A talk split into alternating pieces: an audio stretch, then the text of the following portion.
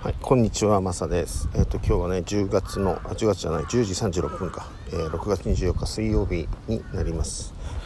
えー6月ね、そろそろ終わろうとしてますけれども、いわゆるね、今年に入って2020年は、まあ、コロナ一色ですね、今のところはね。ただ、えー6月の初めね今月の初めに緊急事態宣言は解除されています。けれども街を歩くとですね札幌の場合ですけれども例えば地下街とかねあの歩ってるとマスクの着用率っていうのがえー、大体978%かなというふうに、えー思ってます、ね今カラスがね巣を作ってますね。札幌ではねまあ全国そうでしょうけれども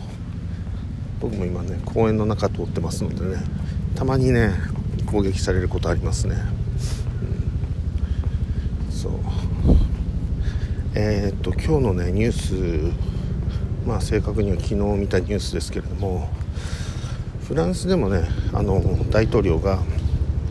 うんうん、6月22日にあの勝利宣言を出してますね。まあ100万人あたり500人以上確か、えーの死者を出している、えーフランスですけれども、まあ、日本はちなみに100万人あたり7 7.5人というね非常に少ない数で非常事態宣言を出したという、まあ、誠に馬鹿げたことが行われているのが日本ですけれども、まあ、フランスではね、えーもうすでにその、えーい一度目の勝利宣言みたいなことを言ってますけれども、まあ、何度も勝利するんだって感じでしょうね。あの日本では、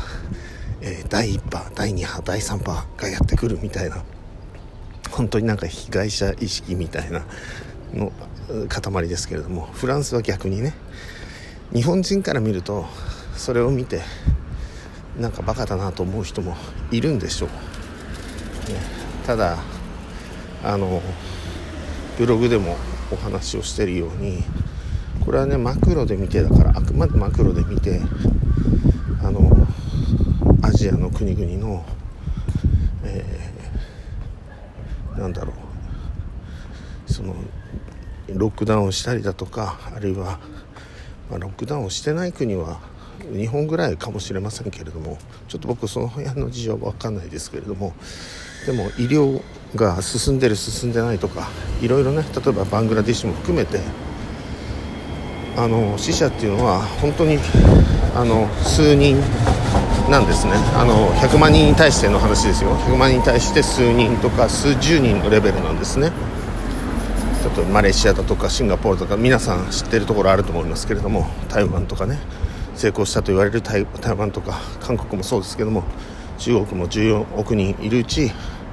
えーそれで延べで計算すると彼らは4800人の死者というふうに発表してますけども、まあ、もっといるんでしょう。いるんだと思うんですけれどもそれにしても、えっと、3.3人もしね4万4000人10倍にしたとしても、えー33人のレベルなんですね、うん。えーそういう日本と、えー僕がここで言いたいのは日本とヨーロッパでは圧倒的に違うということですね。で日本だけで見てみるとそのコロナとインフルエンザの最終的に死者の数のねあの関係ですけれども約10倍違うんですよね、うん、まあ900何十人という、えー死者が今出てますけれどもあのインフルエンザの場合は毎年約ねインフルエンザ関連で1万人の方が亡くなるということですから約10倍違いますよということですね。これはねしっかり覚えておいてほしいと思います。だから日本でインフルエンザが100万人あたり、どれぐらいの方が亡くなるかっていうふうに計算した時には70何人になりますよっていうレベルですね。わかりますかね？でヨーロッパの方ではその10倍ぐらい亡くなってる。日本に換算すると大体、えーそうですね700人ぐらい亡くなってるという感覚、えー、100万人に対してですね、うん、が今ベルギーとか、えー、それから、え、英国英国も500人か600人ぐらいのレベルだと思います。第2番でね。で3番4番でイタリアとかスペインが続いてそしてフランスが続くという感覚ですけども、ね、まあそういうのはいろんなところで調べられますので。で今はブラジルがすごい叩かれてますよね。ブラジルの大統領が叩かれ叩かれもう4万人も死者を出してますという話なんですけれども。まあアメリカはどうかっていうと12万人超えてますよね。でこの時大事なのはやっぱり人口でアメリカの人口って3億2000万人いてブラジルは2億1000万人なんですね。となると、まあ、約3分の2なので、えー、アメリカが、ね、12万人亡くなったというレベルと同じレベルということはあと2倍これ今の2倍ですね。ブラジルは今4万ですから。8万人の死者が出て初めてアメリカと同じレベルになるというあのことなんですけれども。でもニュースとかで言いたいのはただ単に、えーと、ブラジルがそのの大統領が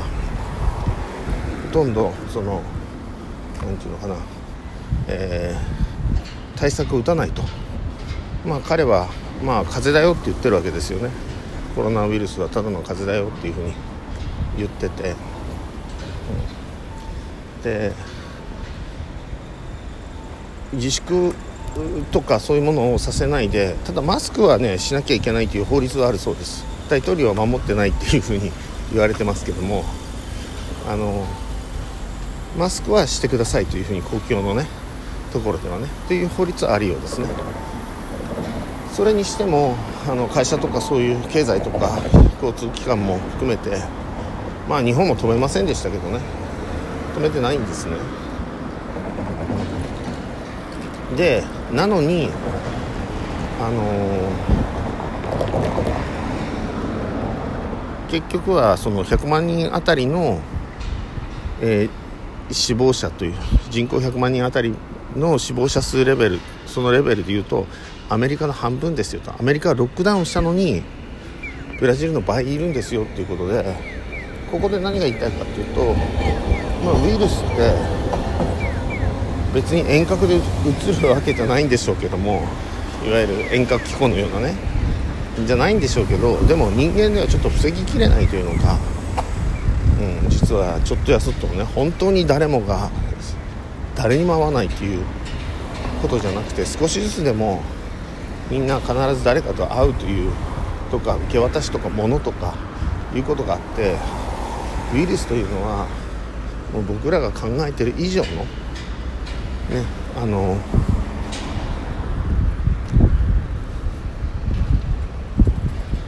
電波力というのかないうのがあるということですよね。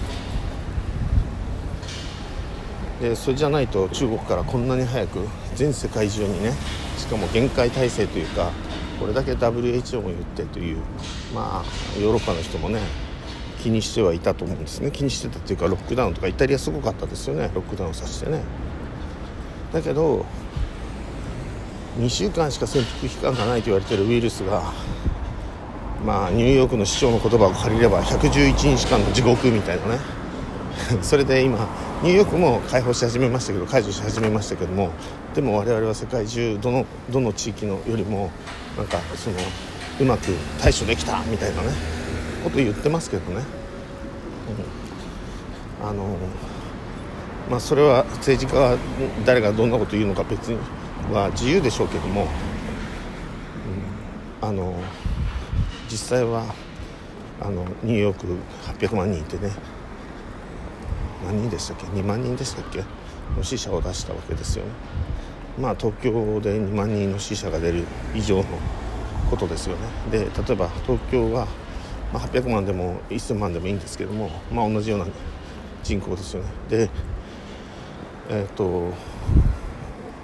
札幌というか北海道の悪 悪口を言ってたんですよ。ニューヨークのあの市長というのか、えーと、州知事かな。あの800万人いる彼らはねで北海道500万人なんですよ。北海道で亡くなったのは確か90名とか100名とかそんな感じなんですね。彼らは800万人いて、ね、僕ら500万人で100名ぐらい。彼は800万人で、ね、ちょっと人数は多いけどもでもちょっとですよね。倍も2倍もないですよね。だけど2万人亡くなってるんですね、まあ、倍だったら倍だとしても200人じゃないですか。でもそのあの100倍いなくなってるんですよね。で100分の1しかそのあの単位人口あたりの死者数がいないあの北海道を指さしてねあいつらは第2波にやられてると失敗例だとか言いながらニューヨークはその失敗を犯さないとかずっとやってきたんですね。だから特にそのこれを見ると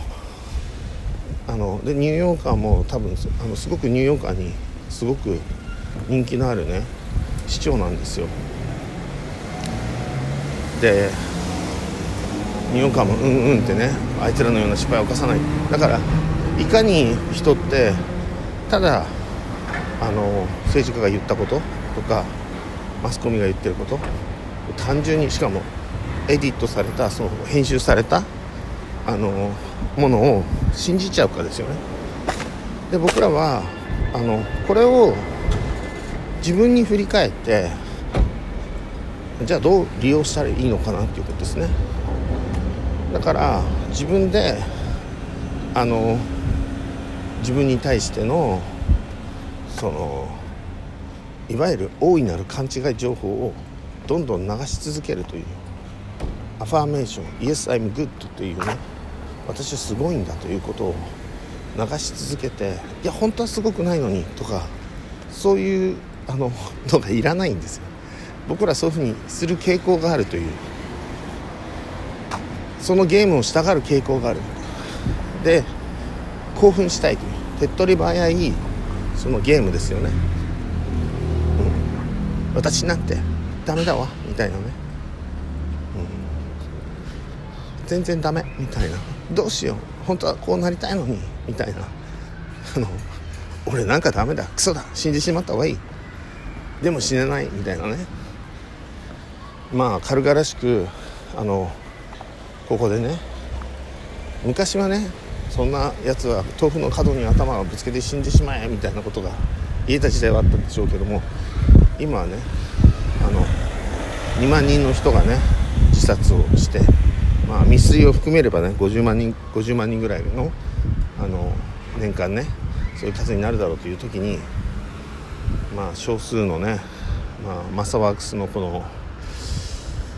えー、て言うんだろう。ポッドキャストアンカーっていうのは非常に少ない人数しか聞いてないわけですけども、まあ、それにしてもそんなこと言えないわけで。とにかくどんなことがあってもそのまあ死んだら終わりだけなんですよね、うん、でそれよりももっと面白いあゲームをしようぜっていう感覚での方がマシかなっていうふうに思いますよね。もちろんそのゲームっていうのはいわゆる普通のなんだっけよくあるテレビゲーム的なあの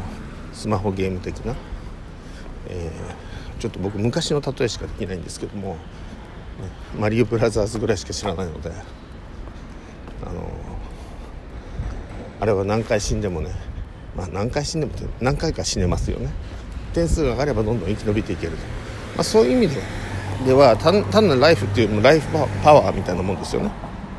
でそのライフパワー生命力みたいなものっていうのはあの自分で作り出せますよっていうことですね実はね。人が作り出したと思ってもそれは自分の解釈ですよっていうね。大好きなあの人が大好きなあの子が頑張ってねまああなたって素敵みたいな言ってくれたっていうだけであの勇気100倍になったりするじゃないですか人間って。ただそうしたことにすればいいっていう感じなんですけれども。あのだけどいやそれだけじゃって思う人もいますよね。なのでちょっと抽象度の高いやっぱり知識をきちんとそこでまああの